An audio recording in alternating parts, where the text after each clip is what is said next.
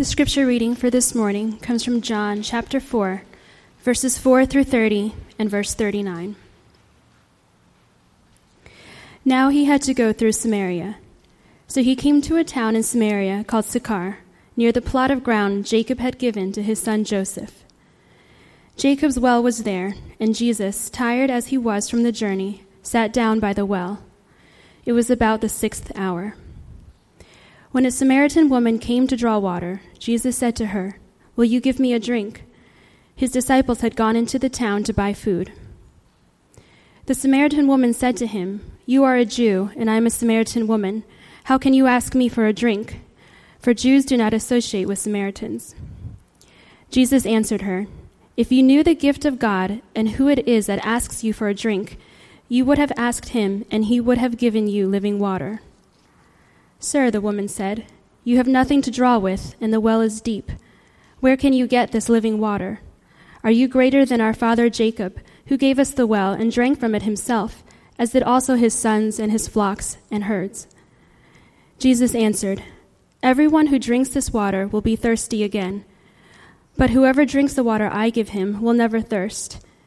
Indeed, the water I give him will become in him a spring of water, welling up to eternal life. The woman said to him, Sir, give me this water so that I won't get thirsty and have to keep coming here to draw water. He told her, Go, call your husband and come back. I have no husband, she replied. Jesus said to her, You are right when you say you have no husband. The fact is, you have had five husbands, and the man you now have is not your husband. What you have just said is quite true. Sir, the woman said, I can see that you are a prophet. Our fathers worshipped on this mountain, but you Jews claim that the place where we must worship is in Jerusalem. Jesus declared, Believe me, woman, a time is coming when you will worship the Father neither on this mountain nor in Jerusalem. You Samaritans worship what you do not know. We worship what we do know, for salvation is from the Jews. Yet a time is coming, and has now come, when the true worshippers will worship the Father in spirit and truth for they are the kind of worshippers the Father seeks. God is spirit, and his worshippers must worship in spirit and in truth. The woman said, I know that Messiah, called Christ, is coming. When he comes, he will explain everything to us. Then Jesus declared, I who speak to you am he. Just then, his disciples returned and were surprised to find him talking with a woman. But no one asked, What do you want? or Why are you talking with her? Then, leaving her water jar, the woman went back to the town and said to the people, Come, see a man who told me everything I ever did. Could this be the Christ? They came out of the town and made their way toward him. Verse 39 Many of the Samaritans from that town believed in him because of the woman's testimony. He told me everything I ever did. This is God's word. We're taking a brief step away uh, on this holiday weekend uh, from the Sermon on the Mount series because um, uh, actually one of uh, somebody else was supposed to preach today, and I was told uh, not so much last minute, but close to last minute. Um, that they would not be able to preach today. So uh, I figured I'd take the opportunity to preach from one of my favorite texts. And this text is incredibly nuanced. It's one of the most nuanced texts that I've studied in recent years.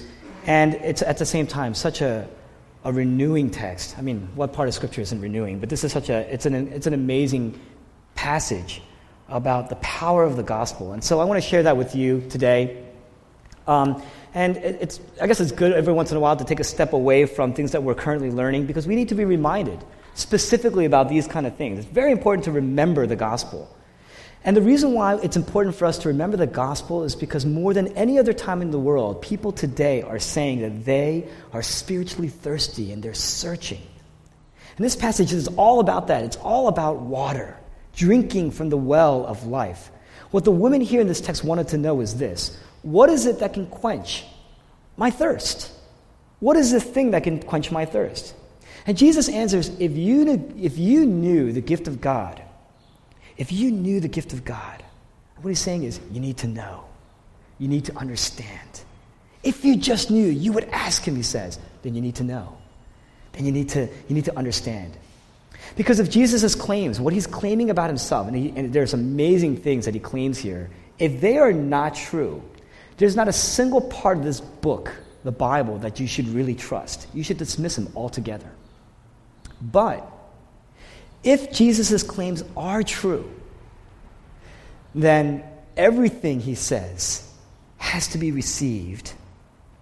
You can't just pick and choose if his claims are true.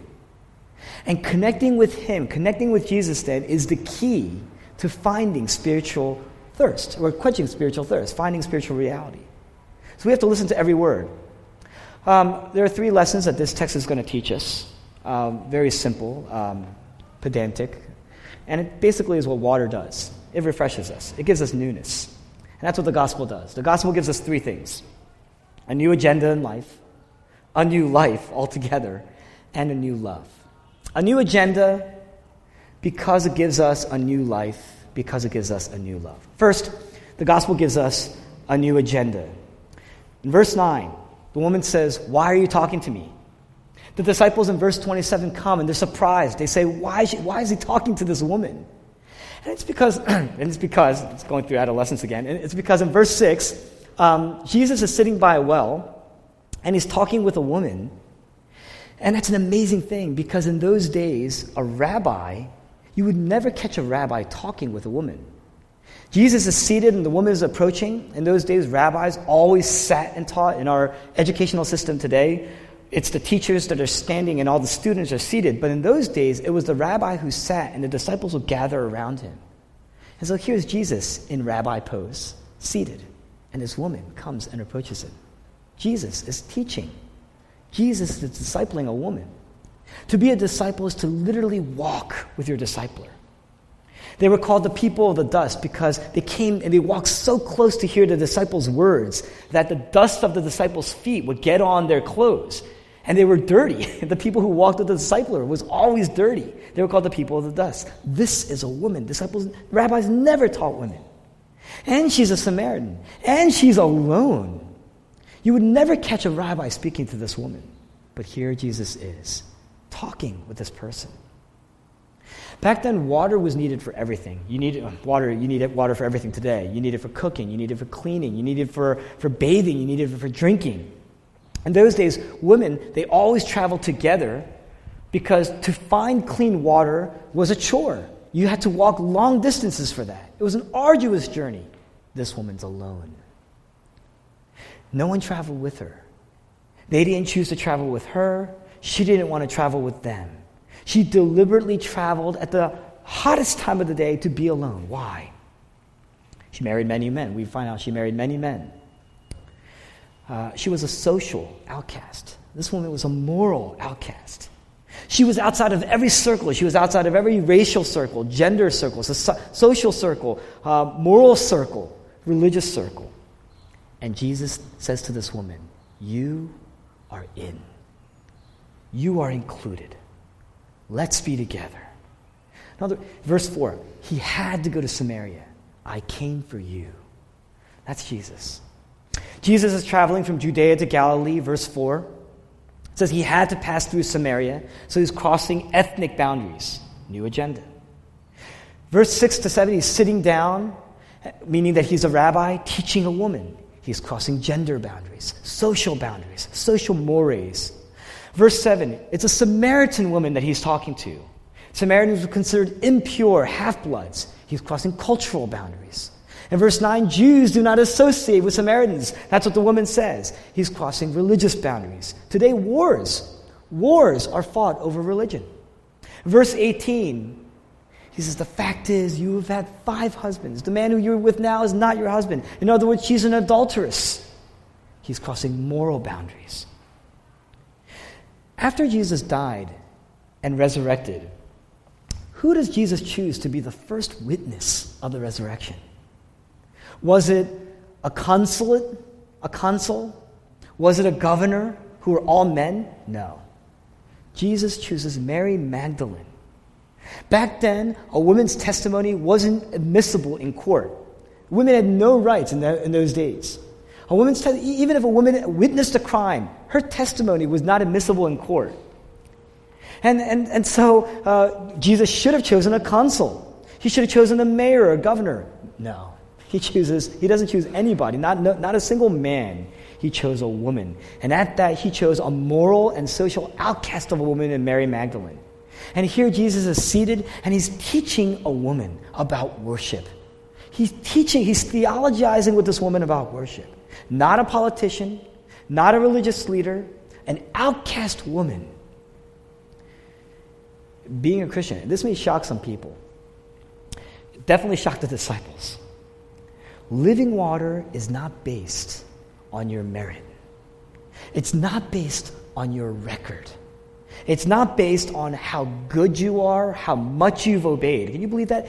Being a Christian, I grew up believing that being a Christian was all about obedience, was all about how well I obeyed, was about, all about how good I was. But being, it's clear here that the woman that Jesus, first of all, she chose a woman and an outcast woman to be his disciple. Being a, this woman, she wasn't praying, she wasn't seeking God. If anything, she was running away from God. And Jesus comes to her and says, You are thirsty, you are searching. What does she say? Does she say, What? Show me, I want to, how do I get this water? That's not what she says. She just came for water. She says, Living water? I just came for running water. That's what I came for. I just, I'm thirsty. There's no intent to meet with God here. And yet, a thousand years later, most, a thousand years from now, most likely nobody is going to be remembered here in this room. There's not a single person in this room. I can put my bet on the fact that a thousand years from now, not a single person in this room will ever be remembered. But this woman, thousands of years after her life, we're still talking about her. We're still studying her. Why is that? Jesus says there's no ethnic boundary, no cultural boundary, no gender boundary, no social boundary, no religious boundary, no moral boundary I am not willing to cross for you. There's no single boundary that I'm not willing to cross for your sake. That's a remarkable thing, but only it's only remarkable if you see yourself on the other side. It's only remarkable if you see yourself on the other side. So the prerequisite to having living water in our lives is to admit that we're thirsty. You just have to say you're thirsty. You just have to know that you have been thirsting and that you're thirsty. The gospel gives us a whole new agenda once that happens. Now, why does the gospel give us a new agenda? It's because the gospel gives us a whole new life. A whole new life. Doesn't just make us nicer people, doesn't just make us better people. A lot of us come to church wanting improvement in our lives, but that's not what Jesus is about. Jesus wants to give you a whole new life. I'm going to summarize what's going on here. It's about the sixth hour. The Samaritan woman comes to draw water from a well. And Jesus is drawing her in. Verse 19, verse 9, sorry, uh, the woman says, You are a Jew and I'm a Samaritan. You see, they're starting to build a relationship here because in verse 11, you know, you were a Jew, I'm a Samaritan. That's verse 9. Verse 11, Sir, Sir, you have nothing to draw with, and the well is deep. Verse 19, I can see you are a prophet. Verse 29, could this be the Christ? So, in this one conversation, this woman went from calling Jesus a Jew and saying, We have, about, we have limits here, then saying, You are a sir, addressing him formally and properly, then, Oh, you are a prophet. Now, could this be the person that I've been waiting for all my life? Could this be the person that I've been looking for and searching for all my life? The conversation itself seems really choppy, but to Jesus and this woman, the conversation made absolute sense. Because what Jesus is saying here is, I'm giving you something, I'm offering you something more than just forgiveness. I'm not just giving you forgiveness, I'm not just here to give you a fresh start. I'm here to give you a whole new life. Now, to understand this, we have to understand the context. We don't really live in a climate like that of the Middle East. Uh, we here in this most likely have not seen anybody die of dehydration, most likely.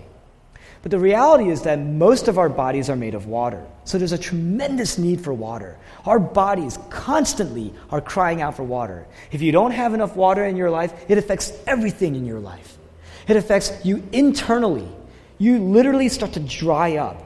So you get headaches, you experience pain, there's, there's joint ache. Your body starts to experience a burning inside until if you go even longer without water and you're actually dying of dehydration, your body starts to go into torment. And they say that it's like a fire that's inside, raging inside.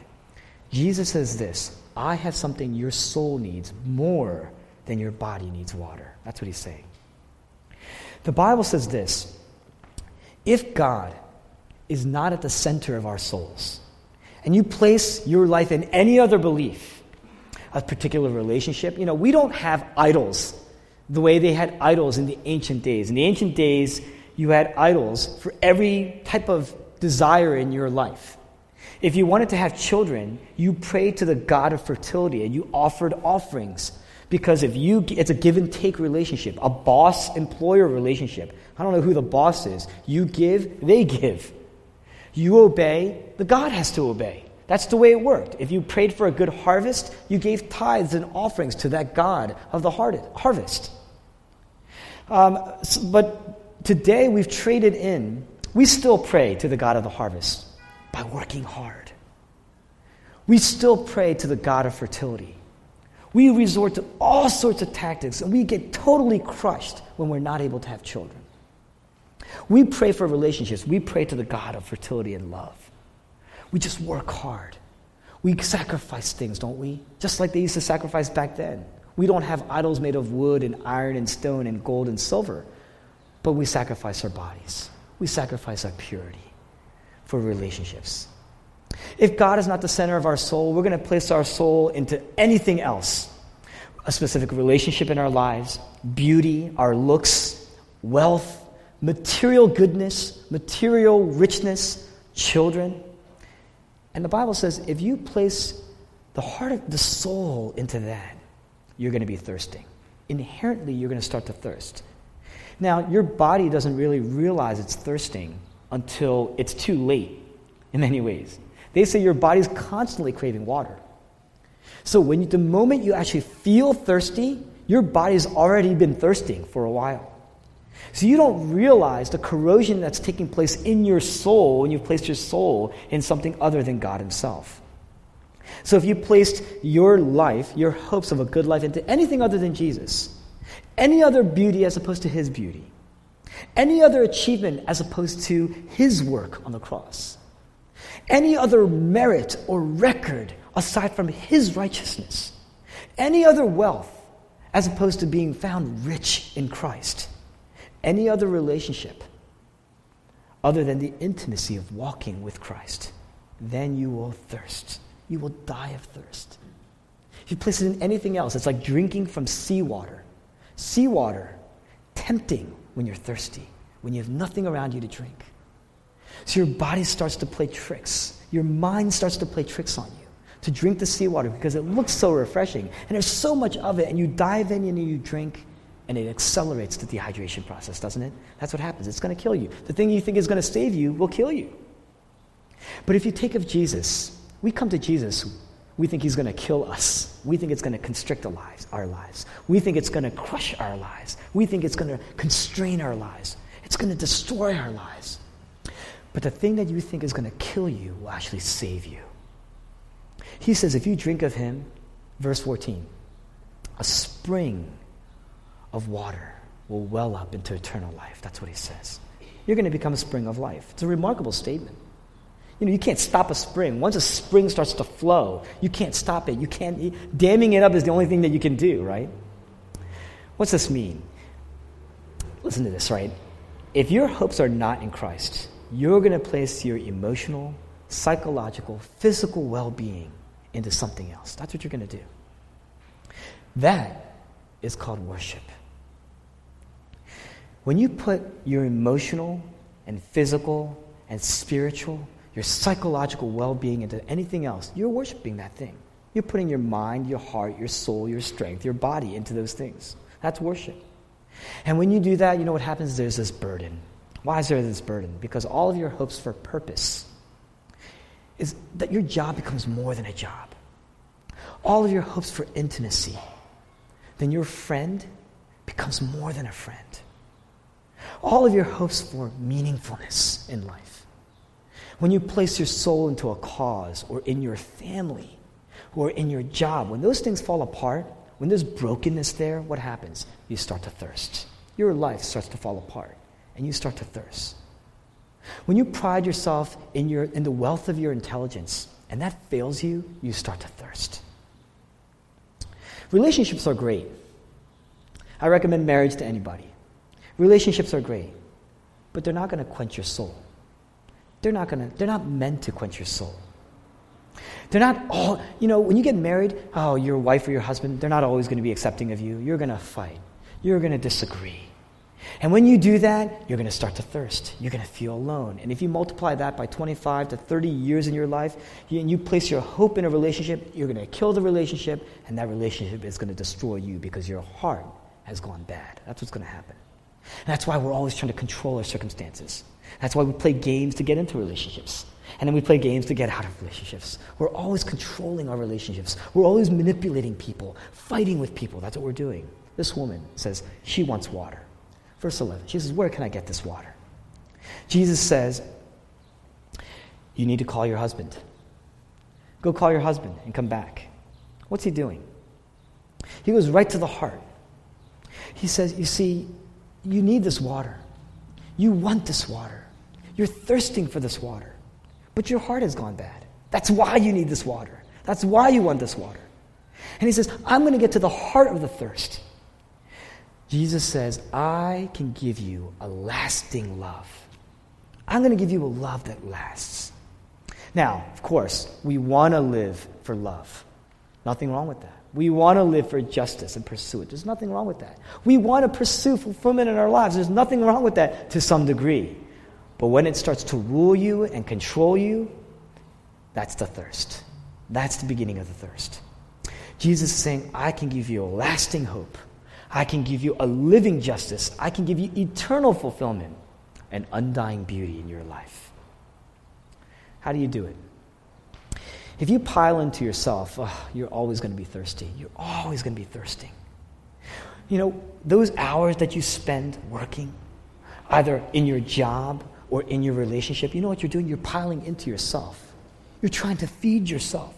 You're trying to quench your thirst. That's what you're doing. And when you do that, you're always going to be thirsty. At the end of the day, you're always thirsting. That's why the insecurity never dies, no matter how much love you, be, you believe you're getting. You want more, you need more, you have needs, you have perceived needs and desires. Those things are, are riverbeds that have run dry. They're not meant to do that. Jesus says, a spring, when you pile into Jesus, a spring wells up and flows outside of you. That's why you have a new agenda, because it starts to flow outside of you. You can't contain it. You try to, you, you're, you're so flushed with water, it starts to spring out, and you can't contain it. It starts to flow out and then encourage other people. That's what happens. Relationships stop being about what you get in return, but what you give. No matter what happens, no matter what happens to you, yet my life and my joy will bubble through. That's you can't stop a spring. It's just unstoppable. The woman this woman, she's seeking this everlasting love in her life. Jesus says, Go call your husband and come back. She's seeking an everlasting love. She's pursuing love. She goes to great lengths for this love. Jesus says, Your pursuits have led to greater thirst. Six men, no joy. Five married men, your, your life is on a decline marry the first person, you think you're going to get that love of your life. It doesn't work out. You marry the second person, this is the one that's going to fulfill my life. It doesn't work out. You get the third person, this is the man that's going to rule, that's going to just make everything right with my life. It doesn't work out. You marry the fourth person, the fourth person, this is the one. I finally found the one. It doesn't work out. You go to the fifth man, this is the person that will finally bring eternal joy in my life. It doesn't work out. The sixth person, she's not even married.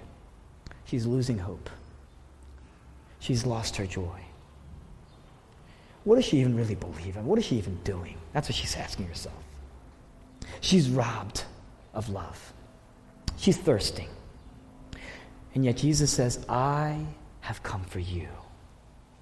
And you want to know when Jesus is coming for you? This is the key to understanding well, how do I know that Jesus is coming for me? Here's the key to understanding it three things. One, she came alone. A lot of us, we're broken, we're alone. She came alone. We, we live in a world today where we feel uncomfortable when we're alone. That's why we're always online. That's why we're always checking our phones. That's why we always have to be doing something with other people. We don't even like to ride alone these days. To be alone is to feel cursed. It makes us insecure. It makes us feel like we're disconnected. But if, if you think about it, this woman, if she wasn't alone, she never would have met Jesus. She came alone at that hour. If you feel isolated because you've, you've messed up in life, when you pile into yourself, what happens is after a while, you end up becoming isolated anyway. This woman, her screw ups left her alone. And, you know, when you're successful, lots of people are always around you. People are around you all the time. You have no time to think about things. You have no time to reflect on things. But when you fail, when you feel fail, you're alone. When life crashes, you're alone. When you're beautiful, when you're young, when you've got money, people are always around you no time to think, no time to reflect. But when those things crash, you are alone. You are alone. Jesus says, I will use even your screw ups, whatever it takes, to get you alone with me. So if you're suffering because sometimes you feel alone or you feel lonely, number one, that's a very godly trait. Even God exists in community Father, Son, and Holy Spirit. So there's this inherent loneliness that we feel when we have not when we're not in community anyway. But if you're suffering because you're alone, Jesus may be coming for you. Okay? The second thing that we know, or how we know, is that she's inquiring and she's responding. Sometimes we ask questions, but we don't really have a response. Or sometimes we respond, we just react, but we're really not asking questions. Here, this woman is asking questions and she's responding to his answers. Look at the compassion of Jesus. Look at the character of Jesus. Look at the patience of Jesus. Look at, look at the, uh, the peace and the poise of Jesus in answering. The counsel of Jesus. What's he doing? He's teaching her, he's leading her, he's talking about worship. He doesn't say, oh, this is stuff that's only left for rabbis and oh, you're a woman, I only teach men. That's not what he does. He invites her in, he draws her in, he's counseling her out of his love. He intentionally went out and sought her. How do you know that you're inquiring but and responding? Here's, here's, a, here's an indicator. Things that at one point that weren't important, even like a few months ago, start to become important to you. I'll give you an example. Um, you know, Jesus has you alone, and now you're starting to think about things. So life has crashed. You're alone. And for some reason, there's a thought maybe I should go to church. Or what does the Bible say? I haven't opened this Bible up in years. What does it say? Or maybe I should ask somebody, you know, what this all means or what I'm going through. You're seeking community. You're asking somebody to pray for you. Or maybe for the first time in your life in a long time, you start to pray. You're thinking. You know what prayer is? Prayer is asking and responding. When you meet in small groups, what are you doing? You're asking and responding. When you come to worship, we, our worship is designed in a way where we ask, we confess, we plead, and we respond in worship, in song, in prayer. We hear, we ask, we respond. That's, that's what worship is. So that's what she's doing here. Jesus asked her alone, and now she's thinking, and now she's asking questions. So she's alone, she's inquiring, she's responding. The third thing is it becomes personal to her. Living water, living water. She wanted running water when she got here. She's, you know, she doesn't understand this concept of a spring welling up into eternal life. He says, Go call your husband. She says, Well, I'm not really spiritually thirsty. I'm not seeking God. I'm physically thirsty. She says, You see, I worship. I worship here. You guys say we need to worship over there. I worship, you see. He says, Fine. Call your husband. You're thirsty. You're searching. You're needy. You're so needy. And you're running dry. And you're dying. You think men, you think the love of your spouse is what's going to make you feel good in life. You think the success of a family and beautiful children, that's what's going to give you, that's what's going to make you feel a sense of worth in your life. And you're dying. And you're going to be empty. And you've been running empty for a long, long time. You think your uh, men in your life or a job in your life, if you, if you have money in your life or significance in your life or influence, some people it's not about any of those things. It's just about having influence over people. Or, or maybe it's just about just something very simple, just having the approval of your friends. It could be something that mundane. But he says, man, that you're dying. You're looking for catharsis in these things, satisfaction in these things, and you're going to all the wrong places for it. And it's killing you. You're drinking seawater. You don't need to create faith. That's what we learn from this text. You don't need to create new faith. A lot of times we pray for more faith. You don't need to create more faith. Your soul already has faith somewhere. Jesus is talking about reorienting it. He says, I worship over here. You guys worship over there. He says, no, it's actually here. And there's going to come a time when it's neither here nor there because it's, it's uh, true worship. He talks about true worship. It's neither here nor there. Spirit and truth. That's what he says. You need to reorient your loves. You need to reorient your worship. That's what he's talking about. You need a new center. The gospel gives us a whole new life because it gives us a motivational center. Every one of us has a motivational center. We have something that motivates us, the end thing in our lives that is the, the motivation of all of our pursuits in life. It's the thing that gives us catharsis in life.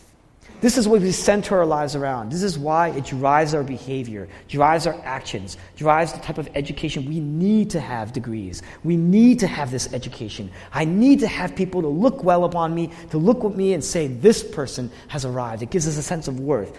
There's a motivational center in our lives that's driving us all the time. And when we're achieving it, we feel good. And we look at all the people and look down and judge them when they're not doing well. And when we fail, oh, it pains us. We suffer. We're hurting. This woman is given a new center. Her life was oriented poorly, and her life is spinning out of orbit. Her life is dying. She's ebbing away. But the next two verses, absolutely remarkable. And it gives us all the assurance we need. Verses 25 to 26. I'm going to read verses 25 to 26 here. The woman said, I know that Messiah called Christ is coming. And when he comes, he will explain everything to us. Then Jesus declared, I who speak to you am he. Remarkable passage. The woman says, I know the Messiah. I've been waiting for this. Jesus says, I who speak to you am he. In other words, the woman's saying, You're talking about spiritual reality? You're talking about a real encounter with God? Oh, that's what I want. I've been longing for this. I've been searching for this. My life is so broken. I know my life is broken, but I'm waiting for the Messiah. One day he's going to come. With all the brokenness and all the judgment that I'm receiving, I know that one day the Messiah is going to come and he's going to make my life right. And Jesus responds with three words, uh, two words. He says, I am. I who speak to you and He. Translated literally, He says, I am. That's the same phrase when God approached Moses in Exodus chapter 3 in the burning bush. He says, I want you, I've seen my people miserable. I want you to go to the Pharaoh in Egypt and tell him to let my people go. And Moses says, How am I going to convince my own people that you sent me? When they ask me, Who sent you? What do I tell them? God says, You tell them, I am sent you. You tell them, I am sent you. This woman says, I know one day the Messiah is going to come. And when he comes, he's going to make everything right again. Jesus says, I am. I am. I am God. He says, I am the spiritual reality that you are craving. You know the reason why you're sleeping with all these other men? You're still looking for Him. You're looking for the ultimate man. You're looking for the, the Him. You're looking for worth. You're thirsting for love. I am. Why does she instantly run back to the town? Up until this point, she's been avoiding these people. She hates these people and they hate her. Up until this point, she's been avoiding these people and they've been avoiding her.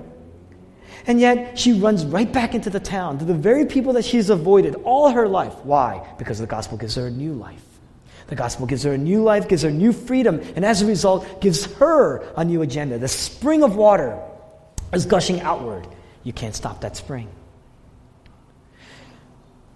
This woman, her thirst has been quenched. Verse 28 she leaves her water jar behind.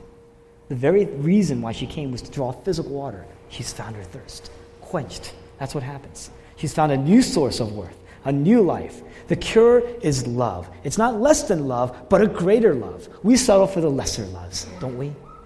We settle for the lesser meaningfulness.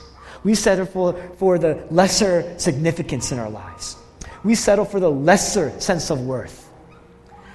This woman has found her true sense of worth, a greater love, and it's available to everyone. It's available to anyone no matter where you are in life, no matter where you've been in life. I mean, this woman, you know, compared to anybody here, I bet, we'd all look down on her. You know, this woman couldn't match up to even our lives. And yet, thousands of years later, we're still talking about her. We're talking about her. What's the clue? Verse 6 the entire, takes, the entire passage takes place in the context of a well. How can we be assured that that love that Jesus has for this woman is for us? It's because of the well. In verse 12, she asks, Are you greater than our father Jacob? Meaning, my ancestors, Jacob, formed this well. It's an interesting thing. Why does she reference Jacob? Because in the book of Genesis, if you've ever been in the church, you know that Jacob is a very, very big, powerful figure in the Old Testament. He's referenced over and over in the Old Testament and in the New Testament. And, she, and, and Jacob, uh, he was married. Where did he meet his wife?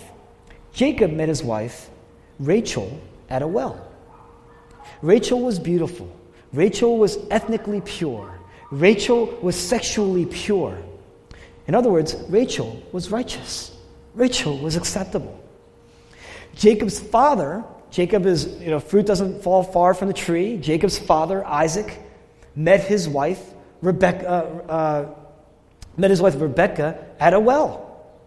And at the well, what he sees is a beautiful woman, ethnically pure, sexually pure.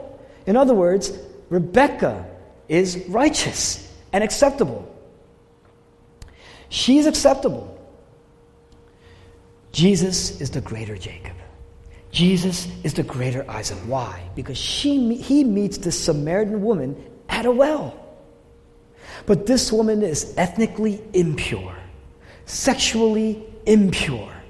In other words, she is unrighteous, she is unacceptable. But Jesus says, You are in. You are acceptable. You are loved. There's a story that I heard that I share here and there about a woman, a prostitute, who happened to stumble into a pastor's convention, I believe in either Las Vegas or in Atlantic City. She stumbles into this pastor's convention, sits down in the back, and listens to preaching after preaching through the weekend. And at the end of the weekend, they put up an open mic because an open mic means anybody can come up and share what they've learned, share their testimony, how they've grown. This woman, at the horror of the pastors, slowly walks down the aisle, approaches the mic. Now, you know, if you've ever been to any type of convention where they have an open mic, and you happen to know certain people that you hope, I just really hope that this person does not come to the mic and they come up and they start to share, you know that, oh, you start to cringe at some of the things that you're saying. We're kind of primed for that sometimes. This woman, prostitute, she's not a pastor. She comes up to the mic and she starts to speak, and everyone's bracing themselves. And she says, Last night I had a dream. And in this dream, I saw Jesus. And the pastors are cringing. They're bracing themselves. And she says, I had a dream. And Jesus was in the dream, and I was dressed in white. And uh, Jesus comes to me and asks me to dance. And so I start to dance with Jesus. And all the pastors and everybody else, they're watching me in this dream. And they're mocking me in this dream. But Jesus is dancing with me. And as he dances with me, he leans into my ear and he whispers to me, You're beautiful. I'm crazy about you. That's love. This woman, through Jesus, the unacceptable, has become acceptable. The unrighteous has become declared righteous. She has living water. The I am has told a nothing that you are something. You have worth. That's the worth. That's the worth we're looking for. That's why we work hard at everything in our lives. Because we're looking and we're pursuing and we run dry. But Jesus says, You are worthy. She's accepted. She's known. He had to go there, it says in verse 4. That's why he's the greater Jacob. That's why he's the greater Isaac. She says, You're a prophet. She starts to talk theology. Where do we worship? Where do we worship? Jesus says, doesn't say, Jesus doesn't say you don't need a temple. He doesn't say you don't need to worship. He says the hour has come. The hour is coming and now has come. In other words, you need a temple. The temple was a place of worship. The temple was the highest place, usually in a city, where you offered sacrifices and tithes for worship. It's the closest point on earth where you can go and access God. Jesus doesn't say you don't need a temple. This passage is all about it's nuanced. It's all about the temple. In fact, it's a teaching based on what he does in the temple just a couple chapters earlier. Jesus says, "I am the temple." That's why we don't see temples anymore. That's why churches don't have temples. That's why Christians don't go to, church, uh, to temples to worship.